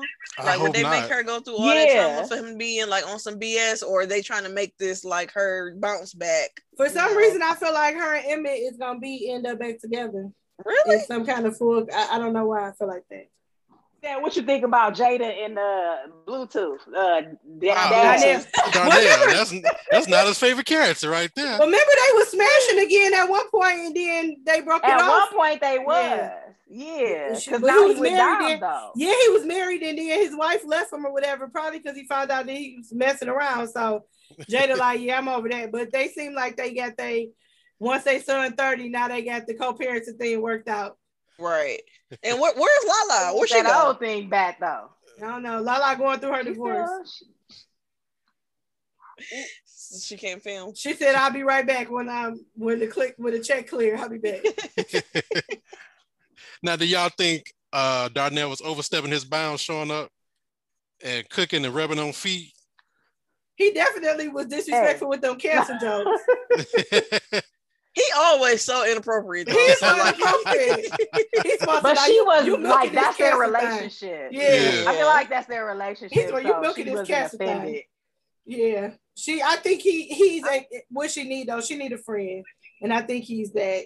He old enough. Yeah, they in the same. Yeah, they understand. Because she dating that young guy. Like when you dating a dude that playing touch football. Would you say? So real quick, I'm talking about real quick. So Paul, since we brought up Lala, what's going on with this divorce? Like this other baby that got born in London. Yeah, it was. Is this a new baby versus the same baby? Because he's been cheating forever, right? But I think he's been cheating forever. But I think it's just the baby got involved. Baby, yeah. Did y'all know that this is somebody who's related to Lee Daniels, this girl that he's gotten pregnant? No. Yeah. How do you know this, Benny? How do you know this? Well, wow, you be having all the news. All the news. Benny always keep the tea, honey. Let me find out you work at TMZ. No, I think Funky Dineva had exposed it or something like that. Oh, okay. Because she's like the niece of like Lee Daniels. But apparently, all the nigga had to do was send the money for whatever operation. He didn't do that. Yeah, I thought that was the point of her going overseas was to have the abortion, right? To either have the baby or be out of the limelight. And you know so all this wouldn't come up, and he didn't do what he was supposed to. He wanted that baby, but let me tell you something. They had to go to London. It's about 20 abortion clinics all up and down 8 Mile, so they could have flew here and went to any clinic on the east side, and they would have been able to. TMZ would have been right outside. Like, right outside. Right next door to the protesters. They wouldn't have got past some protesters, honey. Jesus is love. They were about to get past them. They be out there, rain, sleet, hail, snow, whatever. They out there. They wouldn't have got past them. So do y'all think that this is, because it's like, okay, so Lala and Mel, so like the baby is the breaking point. Like you can cheat, but then you ain't going to be embarrassing me with no baby. Is that the breaking point? I think so, Tyra. I think that's what it is. Unless you Rashida. Oh, then, yeah. You know, the baby. Ooh, that's a hard one. Listen, Kirk and Rashida's relationship is so weird to me now. Like seeing them like in this space where they like lovey-dovey and happy, it's weird to me because of where they've been. Like that's just so weird to me. Listen, I tried to watch Love and Hip Hop. To me, I tried to watch Love and Hip Hop Atlanta since it came back, and the first thing that I saw was Rashida straddling Kirk, and I turned that shit off immediately. I was like, I'm not about to do this with y'all. I'm not about to do this with y'all, Mona Scott. But like why Kirk always sound and look like he got an attitude like a woman? Like he be having a little neck thing going sometimes, and I be like, with the eyes closed, like, what are you doing? Okay, Rashida got the forgiveness and patience of a saint, okay? Because fam moved the side chick into her building. Yeah, that's there's a lot of disrespect. There's a lot of disrespect happening in this generation that didn't happen in my parents' generation. Yeah, because them babies that don't. Let's not do that because the disrespect was mad real in the grandparents. I was just about to say, hold on, like, let's not do that. Only thing but nobody exposure. Knew. Like them, we ain't had no social media. We ain't had no social media. We had no Instagram because it was definitely happening. Them whole families was 2 blocks over. They wasn't down the street. Right, exactly. You got 3 uncles with the same goddamn birthday. Now, what the hell did happen here? Only difference is the women was not vocal. Like they knew the shit, but they didn't say nothing. Right, they wiped the difference. Now everybody talking like that's our man. What's up? Right. Yeah. Right. Cause they got social media. Cause we got internet. Cause we got all this exposure. Cause grandma can read. Nah. Right. Jesus. Grandma got her own bank account. I'm about to say grandma might have had her own. And that's a big part of it too, I think, that they used to be saying because they ain't had no choice. Because you leave that man, where you gonna go? Back home to your mama? Back down to Mississippi. And back then though, they would start getting married at 14 and 15, becoming parents and getting married at a young age where you really don't know much about life. And to be honest, like I think my grandparents have been married almost 60 years, and I'm pretty sure my granddaddy is the only thing my grandma know. And, and my granddaddy my grandparents had 6 kids together, and granddaddy had 3 kids in between the 6 that they got together. Oh, wow. And then Lord, please don't let none of my family listen to this. Then I think granddaddy got like a young kid, just like 30 or something, or maybe under. So, lay it down, granddaddy. Laying it low and spreading it wide. And look who taking care of him with his cancer diagnosis. Grandma barely, because she barely taking care of herself. So it's just unfortunate. And yams. Gone, granddaddy. not the yams in the kitchen and the yams in the bedroom. Absolutely.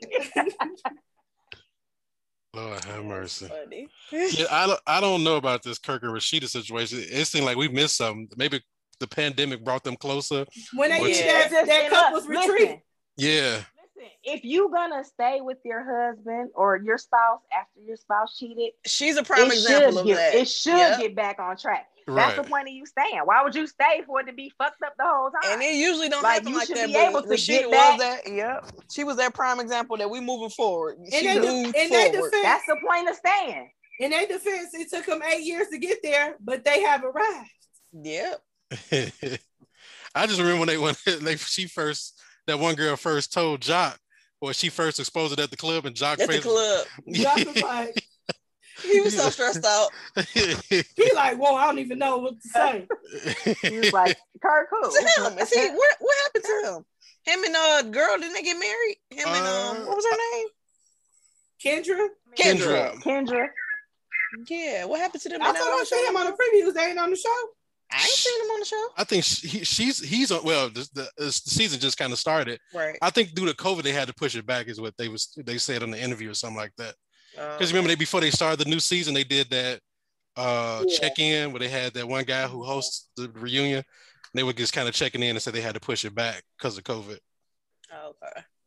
Yeah, because he tried to say that they was married on there. Then she was like, "We're not married" or something. She came back and said he was joking, right? Right. Did you watch it? He joked about them being married. Oh, their marriage must supposed to play out on the show or something. Then back and said just playing or something. Yeah, I don't know.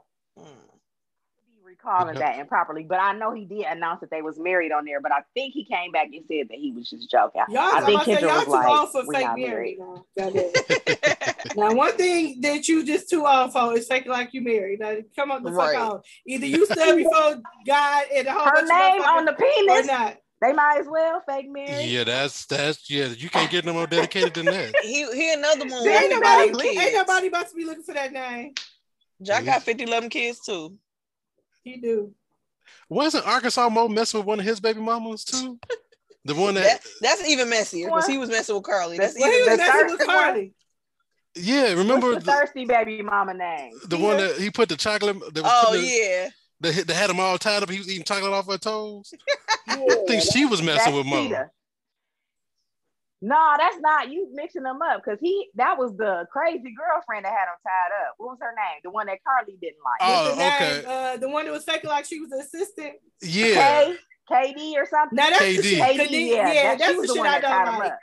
Like you gonna be his mistress, just be his mistress. Don't be trying to fake like you taking care of the kids and shit, trying to get close. Cause bitch, once I found out that you trying to fake like you my motherfucking friend and you sleeping with my husband, I'm beating your ass. Okay.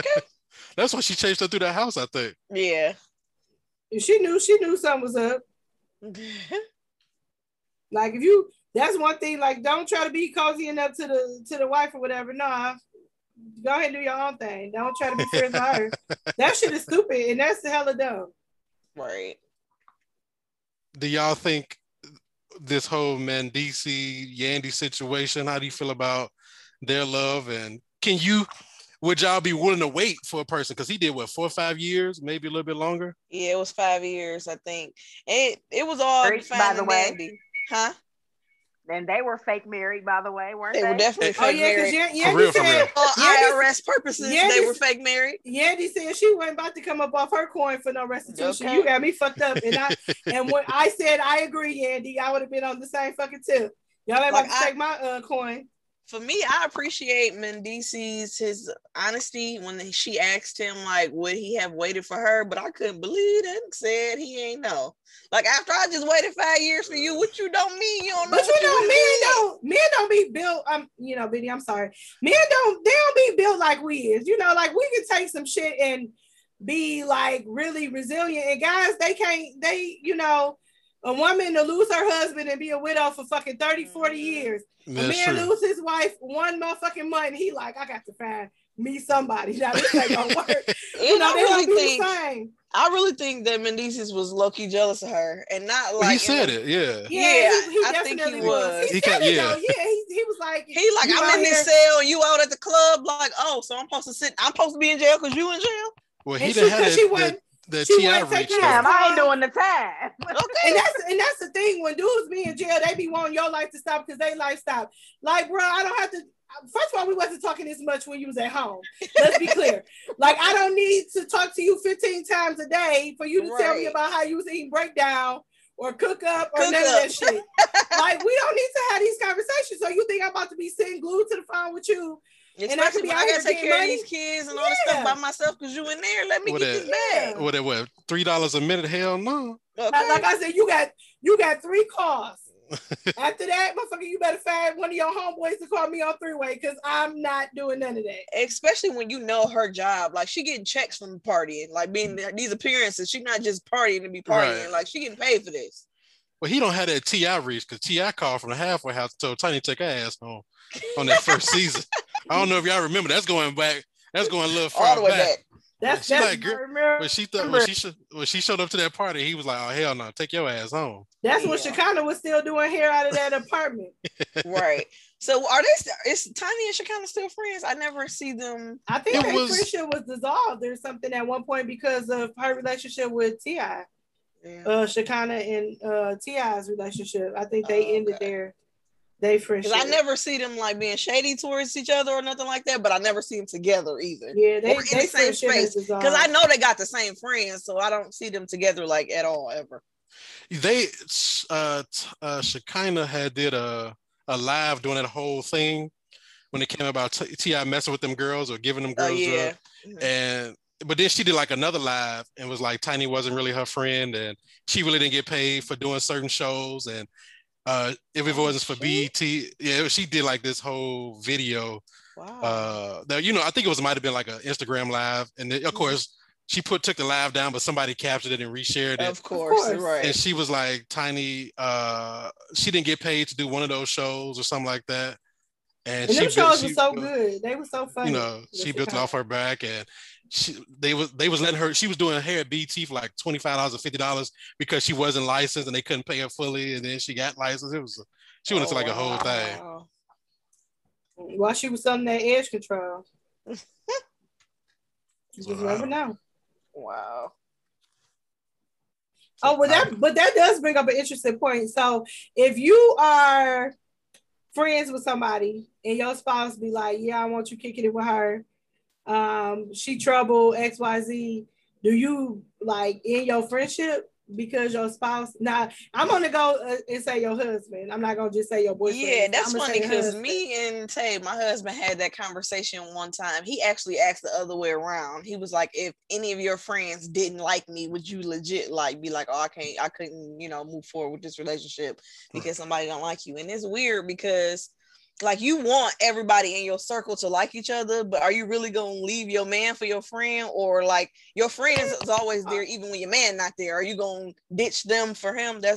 I hope I don't ever have to be in that situation. I feel like y'all don't have to be in the same space. Yeah, I feel like I would never ask y'all to be in the same space. My husband has several friends that I don't care for. That's what's the reason? Are they just loud? They like people you don't like. Like you don't like their personality, like, or like they done stuff to you that you don't care for. Like I just don't like their personalities. Okay. Some people just don't mesh well. Yeah. Some people don't mesh. And then I know I don't mesh well with people, and that's okay. But it's sometimes I think that men have a perception, or women too, have a perception if birds of a feather flock together. So like if your homegirl a hoe, you feel like that is not how it works. Yeah, she gonna rub off on yo. Because I have friends who, most of my friends, not most, okay, for the most part, most of my friends are married, and have been married for a very long time. 15 plus years, whatever. And they will be under the impression if their wife did something like y'all knew about it and y'all didn't tell me. First, I don't know what this grown woman was doing. Not only that, how do you expect me to tell on my friend to you? Like. Exactly. Like, people just be having unrealistic expectations of friendships and relationships. And I feel like, if my spouse was to say, "Hey, I don't want you to be friends with," let's just say Nada. "I want you to be friends with Nada because I don't like her." I don't think I'm about to give up my friendship, but we're going to have to come to an understanding. Y'all just don't have to talk, because my best friend and my ex did not like each other whatsoever.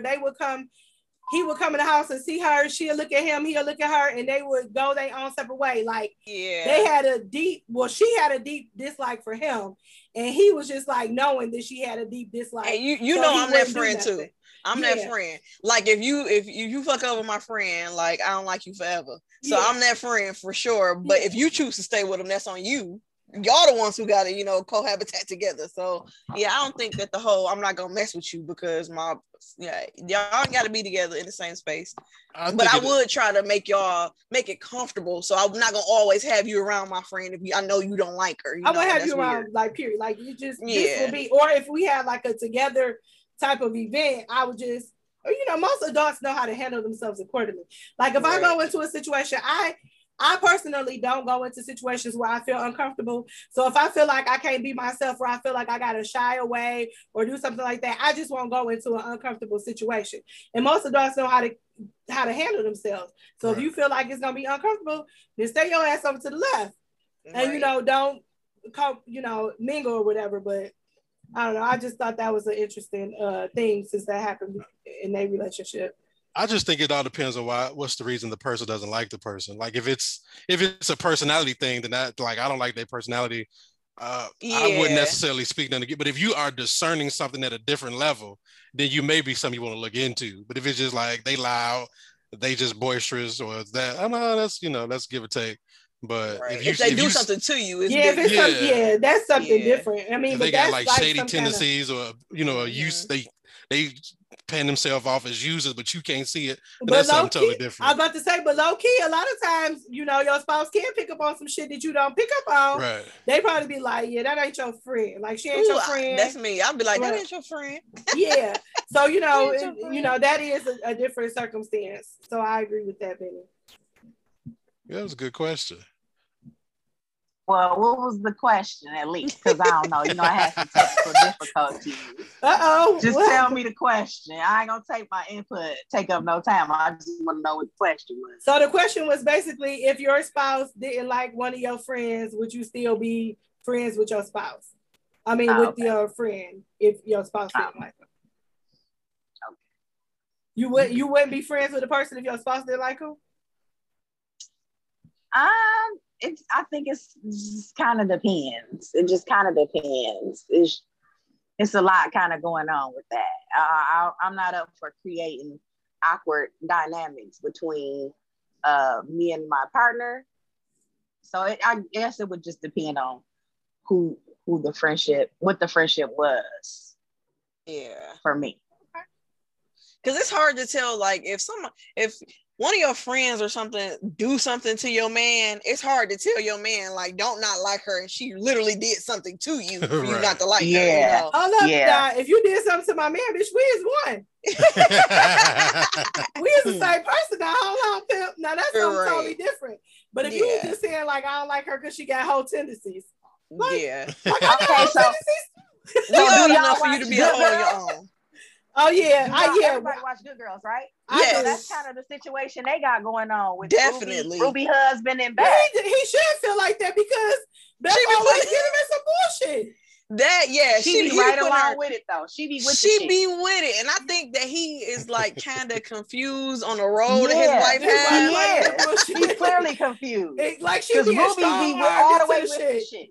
Like she being strong-armed and forced into submission. She be like, we about to go rob this bank. Ruby be like, what time? I'm picking you up. Like, what's up? And Ruby told Stan, like, I'm that bitch. I mean, but Ruby been holding them the fuck down because they be having all kinds of situations. And Stan they do. Like, we got this new kidney. We got, all the shit that we need. This mortgage is paid. Well, they ain't but I do feel bad for Ruby, though, because, like, he's pushing her to choose. Yeah. Well, she probably got choose since it's the last season. That type of dynamic. So that would be complicated as well. And they was best friends since they was kids. Yeah. This was way before him. Yeah. Yeah. Yeah, that's hard to break up something like that. Mm-hmm. Especially they done been through all this stuff together. They literally willing to take charges for each other. They robbing banks together. I mean, robbing grocery stores together. They literally know where the bodies are buried. Like, exactly. Like, is this really somebody you want to be like an enemy? Like on the other side? Exactly. Like, girl, I'll meet you at the park at 6:00. Yeah. Don't tell. But Stan don't even try to be cordial with that either. Like Stan be making it down like I can't stand this bitch. He do. And who want to be around that type of energy all the time when your friend and your spouse is together? Yeah. Right. So it's just a whole complicated like situation.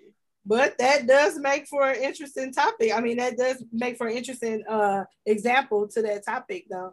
What do y'all think of some of the foundations for staying together in a relationship? Ooh, you got to trust people. Because when you don't trust somebody, everything else falls through the wayside. People always say communication, but I don't think that all the time when you communicate and people don't be communicating to understand, they be just communicating to get it out there. So right. I think that trust is something that's really, really, really big. Because if I don't trust you, everything else, I'm a side eye. I could agree with that. For me, I think also, I guess it depends on what you require, like what you require from a person, what that person brings to you. I know, like Tyra said, trust is definitely big, and trust in the fact that I have to be able to believe that I know everything I need to know. Like, don't put me in a situation where I'm not knowing something. Like, I need to know everything that I need to know, and give me the opportunity to make the decision for my life if I want to make that decision. Like, don't have me out here blind and not knowing what's going on. Like, that's huge. But for me, I think it is, I think I have to feel protected. Like, I have to feel safe, and not just like physically, like I have to feel mentally safe. Like, I have to feel like I can trust you with my life. And if I feel like that, I think that I can forego some other qualities. But as long as I get that, I feel like I could rock with you forever. How do you see past when it comes to relationships? Sometimes you meet a person surface level, but how do you begin to see past that and see the person to make the decision like, yeah, this is the person I'm going to be with? So pretty much, how do you get out your own way to come up to the determination of how you choose your partner? Your life experiences. I was about to say that, like, you got to go through some shit. You got to go through some. Every single relationship that I had before my marriage taught me what I will not tolerate. Okay, that's a good one. Literally. I'm like, oh yeah. And knowing what you don't want is key to ultimately knowing what you do want. Yeah. Definitely. Sometimes it's more important. I think sometimes we get stuck on, I was talking to my therapist the other day, and she said, so you really are like really going on the total opposite of what you were used to. Absolutely, because I don't want nothing near what I had before. Right. I'm doing something different. I'm all the way left. Like, all the way right with this. I don't want nothing that I was doing before. Like, I ain't doing nothing that I was doing in my 20s, but being these kids' mama. That's the only thing I'm doing. That's the only thing I'm carrying over from these 20s into my 40s is being these kids' mama. So I feel like, I agree. I agree with that. Like, it's definitely the life experiences. You really have to see people for, in certain situations to get to the core of who they are. You won't get that without seeing them go through something. Let's go. Nada, what you think? Back to your first question, Benny. I didn't answer that, but I did want to touch on that. The question where you was like, what's the key to like staying together or something like that? Was that the question? Yeah. So I would just say for me, it's basically simple as that, staying together. Like, you have to, when you sit down with this person and you choose to commit, you choosing to commit to this person and choose this person every single day. Like, you gotta choose through it all, through stanky feet, stanky breath, bad financial habits, trauma, family that you don't like, all of that. You have to choose this person with all of that baggage, because we all got it. Right. That's the bottom line. We all got it. And all that shit, you're not gonna know somebody wholly in however many arbitrary number of years that people want to put on relationships. You're not gonna know a person fully in no extent. A situation pop up that neither one of y'all are familiar with or whatever, it's gonna show you a different layer to that person every time. And you're going to have to choose that person through how they react to that, how they make decisions through that, and how they maneuver through that. Like, bottom line is the commitment. You a good one, because I'm not married. I'm not fucking around with nobody with no funky ass feet. Sorry. Your feet stink. You are not getting in my bed. I'm sorry. Oh, man. That's a deal breaker. Make them soak them before you get in the bag, girl. Nada said she ain't even trying to get to that point. She said, Nada said, as soon as you come with the funky feet, you've already lost. You are not in the running. She no like, more. You come to me. If I find out on the first date your feet stink, it's done. If your feet stink, we out. If your feet is stinking on the first date, then that's definitely a red flag. I was saying, he was outside working in some boots. His Tim's was too tight or something. Like you said, you better soak them dries before we go on that date. I would say compromise is a huge part of success for a successful marriage.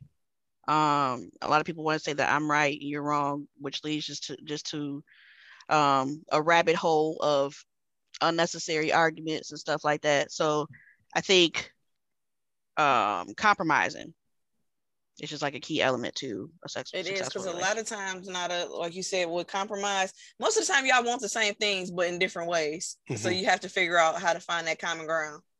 Mm-hmm. Now, I know Nada, Tyra, y'all been married for quite some time. What are some universal red flags that you can let other women know just to be on the lookout for? Well, I ain't had no big red flags, Benny. I wouldn't be married. I'm just saying, but I mean, being married now that you know what you want. On a quest. To get married. That I pretty much. What would you tell your younger self? Like, girl, don't even fall for that one. Like, really, it's about learning yourself. Mm-hmm. Because, like I said, all of those past experiences let me know what I would and wouldn't tolerate. And if I just jump the gun and like, I don't feel like. If my husband or I met each other, our younger selves, we would be together. I think we had to go through, we talk about this all the time, like he had to go through all the women he had to go through, and I had to go through all the frogs that I had to go through to get to him, for us to know like, oh, this is what I want, and she got it. This is what I need, and she got it, like vice versa. So I think that like just those experiences, me knowing like I'm not dealing with this shit for the rest of my life. Right. Like that's really what it was for me. Like, okay, not doing this. I'm not doing that. And then when you get to your next guy, you see those red flags like, oh, he don't do this. Oh, he don't do that. He got this different. So that helped you kind of like set the tone for your next relationship. I would say just knowing that, going in with the expectation of I want to be with you because I want to be with you. A lot of times dudes get in their head that the girl trying to be with them because they need them. They might have a little bit more money than them or something like that, but that's not the case. Like, I want to be with you because I actually want to be with you. So don't get it twisted that I actually need you to come and be no father figure for me. Like, I got my own money. I have my own resources to get what I need. Like, so, you know, let's just be friends, be best friends, and move on. Like, I don't need no daddy. What else? That's a lot of things. So let me just clarify. So you said that the hold on, let me just say something really quick. One more other thing, like going off of what Tyra said, like just setting your expectations in the beginning. Like if there is any sort of red flags, be like, okay, let them know. I don't like that. This is what I need for you to do going forward to make sure I'm comfortable in this relationship. Because if neither person is comfortable, it's going to lead to unnecessary arguments about insecurities and all that other type of bullshit, which it may not be. It just might be a miscommunication. Right. So communication is key. Being transparent of what you need, being vulnerable to that other person. Guys are not always that, you know, it takes guys some time to get vulnerable in situations, but once they open up, you know, they come around. But just, you know, just knowing that y'all want the same things out of life. Like, that's what it really comes down to. I don't know about no red flags or anything like that, because I never really had to experience no red flags. That's what I was just trying to get to that question. Like, so like, that's all I want to know. Like, LaQuenta, have you ever seen a red flag that you just like, in your dating process? Well, I am I'm trash at dating. So I haven't really had many dating experiences that I was just like, hold on, my G, what you doing? You doing too much, you know? But I do, like, you know, it's just certain stuff that you just know, like, this ain't how I do. I can't do this. Like dudes that be like, see, for me, I don't like dudes that's like super active on social media. Mm-hmm. Like, you know what I mean? Just always like, get your extra friendly ass on. Are you up there in your status again? Like, you got more stats than me. Yeah. Extra friendly ass. Let me find out. You talk more than the woman in the relationship. I can't do this. But when I mean like super active, I just mean like, you know, just being like super interactive with like people all the time, like chicks. You gotta have private conversations. Like she posts something, you gotta have a private conversation, like on the sidebar. Like what y'all talking about? why y'all needed to have this conversation in the sidebar? We could have kept this on the public side, right?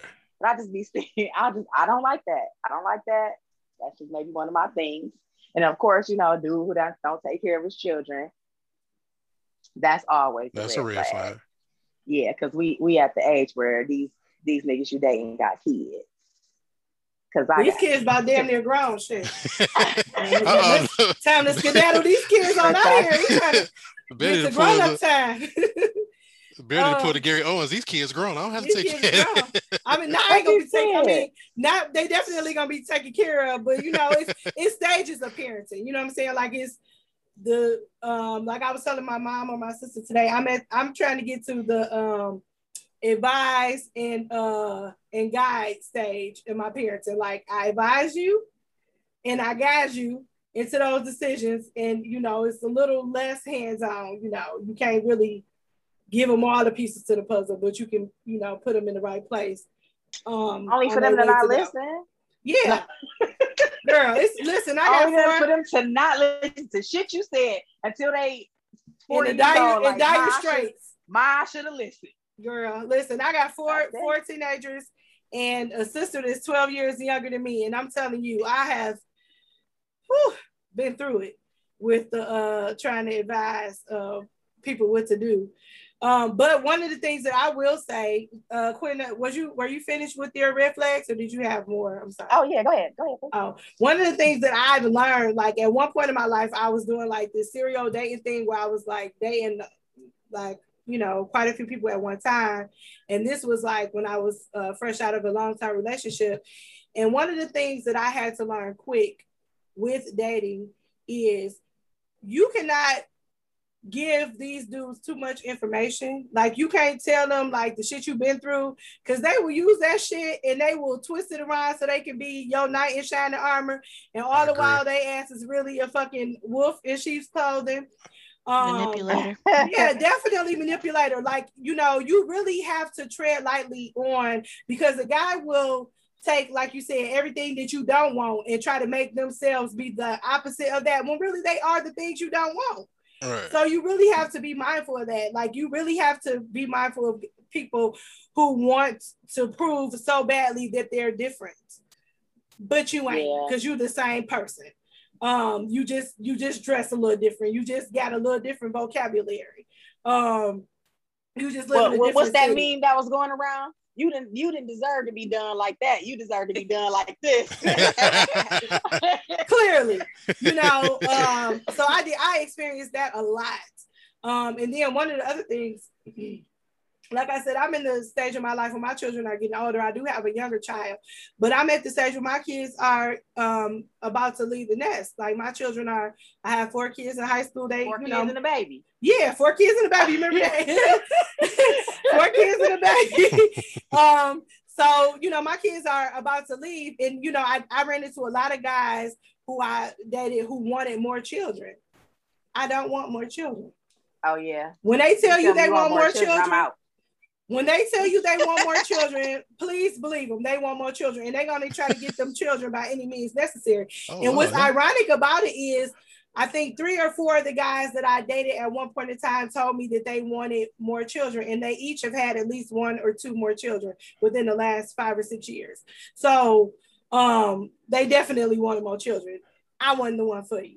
Yeah, I'm definitely not the woman for you if you want more children. I'm not the woman for you. So I got you ain't about to resent me for not giving you a kid, and I ain't about to resent you for giving me one. Baby, I got a question for y'all. Let me find out I had this kid at 40 and your ass is trash. Oh, hell. You know, I have seen that happen to so many women. Like, they've been going around, their kids didn't get grown, they've been, you know, living their life, their kids that moved out, and, you know, they got things going the way they want. Then they fall in love and have a baby, and then that shit don't work out. Then you know, of course we love our children, but it's like, why Jesus, why? Mm-hmm. Now I'm a geriatric mama. You know, I'm not trying to be doing that. You know what I'm saying? I'm just not trying to be a geriatric mama. I just can't. Mm-hmm. But I see that happen all too often. Tyra, I'm sorry. I know you was about to ask. Oh, that's okay. So I have a question, because I know that y'all kids are older, but you know I got little babies. So they getting big. But I have a question for y'all. Like, if you start dating a man and your kid, like kid does not like them, is that grounds like red flag? You're not gonna mess with this man because your 5-year-old, 6-year-old don't like this man? No. You definitely got to get down to the root cause. Yeah, you got to get down to the root of that one. Yeah, because the kid will not like you just because you ain't my daddy. Or you don't buy food snacks. Right. Yeah, right. Say you ain't give no candy or no shit. Or you ain't let me watch Coco Melon. You know, so you have to go to bed every time he come over. He like, I don't like him, but mama make me go to bed every time he come over. Right. Exactly. Him mean. We actually, it's funny because like I never had that conversation with my son before. I knew, because I know his personality. I knew that he liked my husband before he came, got my husband. But we actually asked him the other day, like, if you didn't like him, would you have told us you didn't like him? He was like, yeah. And I'm like, that would have been so weird. But you think you falling in love with somebody, and then especially now, because you don't really want to introduce your kids to everybody that you're dating. True. So people usually wait till it's serious to introduce them to their kids. So you get through all of this, and then your kid don't like that's hard. I'm so glad I ain't have to. And you got to take your kids' feelings into consideration. Yeah, because you know kids are very, for the most part, intuitive and very pure. Like she chose that nigga over me. And listen, not even trying to be funny, Tyra, though, but like older kids, you know, older kids have that same thing, and a lot of that builds up into resentment. I know for a fact, grown ass people who have been mad at their parents for dating a person that they didn't like, and I'm talking about you grown, like I'm in my 20s or whatever, and I'm mad because my mama dating this man I don't like. It's always that, it's, I guess the reason is like the backstory is always an issue too, because like my son, he was young when he wasn't even 1 year old, like when me and his daddy was like, he never seen us together, so he never had that dynamic of my mama and my daddy are together. All he know is his mama being somewhere and his daddy being somewhere. But if the roles were reversed and he grew up like that and then we split, like, would that change it? Now this new person coming in is like, that's where the whole you not my daddy thing come in from. Like, I'm used to my daddy being here, now this random guy's here, who is he? So but a way to alleviate that, Tyra, would be to bring in his daddy. So his daddy, that he knows that his daddy is okay with that. Right. If he knows that his daddy is okay, you know, and he's gonna be okay. You know, kids, they lean on their parents to protect them, so they go off of what you get. Yeah, you know, they just want. That's what the therapist was telling Mel and Martell. That's basically what the therapist was saying. Be united front, no matter what. Like even behind y'all closed doors, y'all can duke it out, but for these kids, y'all gotta be united front. It lets them know that battle, because they've been arguing on TV. It's okay for them to be okay with it, basically. Right, because even Mel has said, she was like, he see his mama crying all the time, and like, and that's one thing. Like, people be like, "I'm gonna stay together for the kids. I'm gonna stay together for the kids." Ooh, but you think your kids want to see you crying? Ooh, like, your kids know when you're not happy. Like, your kids know when it's like awkward. Like, your kids notice stuff like that. And half of the time, the kids, if you ask them, they probably be like, "Ooh, thank God!" Like, you know what I'm saying? My goddamn nerves. You know what I'm saying? And I'm so tired of y'all arguing. I'm so happy he moved out. And then y'all ultimately 15 years. Ultimately, kids is gonna live whatever life you provide for them, whether it involves another human spouse, partner, or it doesn't. What other kind of stuff? Whether it's two separate households or it's one, they're gonna live the life that you provide for them. Right, they're gonna and they're gonna adjust to it. Kids are very resilient. We don't give the kids enough credit for being resilient how they are. They can adapt. They can adapt better than adults can. We be scared of the change on their behalf.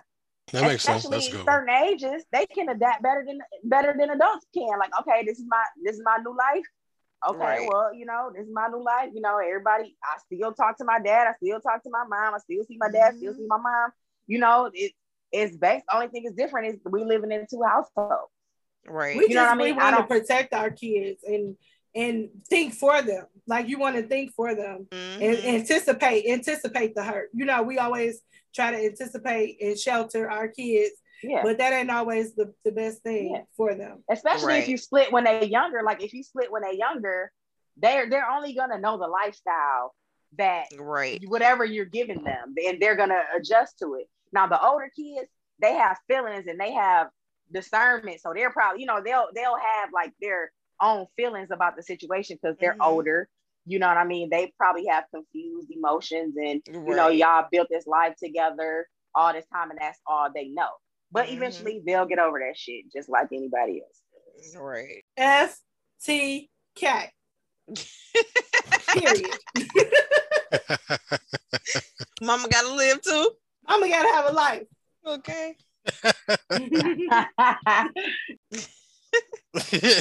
Would y'all want to come back, Quinta, Tyra? Y'all want to come back? Oh, yeah. I don't mind. It's cool with me. Shoot me the link and I'll show up. That's what's up. So this is what we're going to do. We're going to sign out for the night. This is the Black Media Podcast. We'll catch everybody next time. And you all enjoy the rest of the week. Peace. Bye. Peace.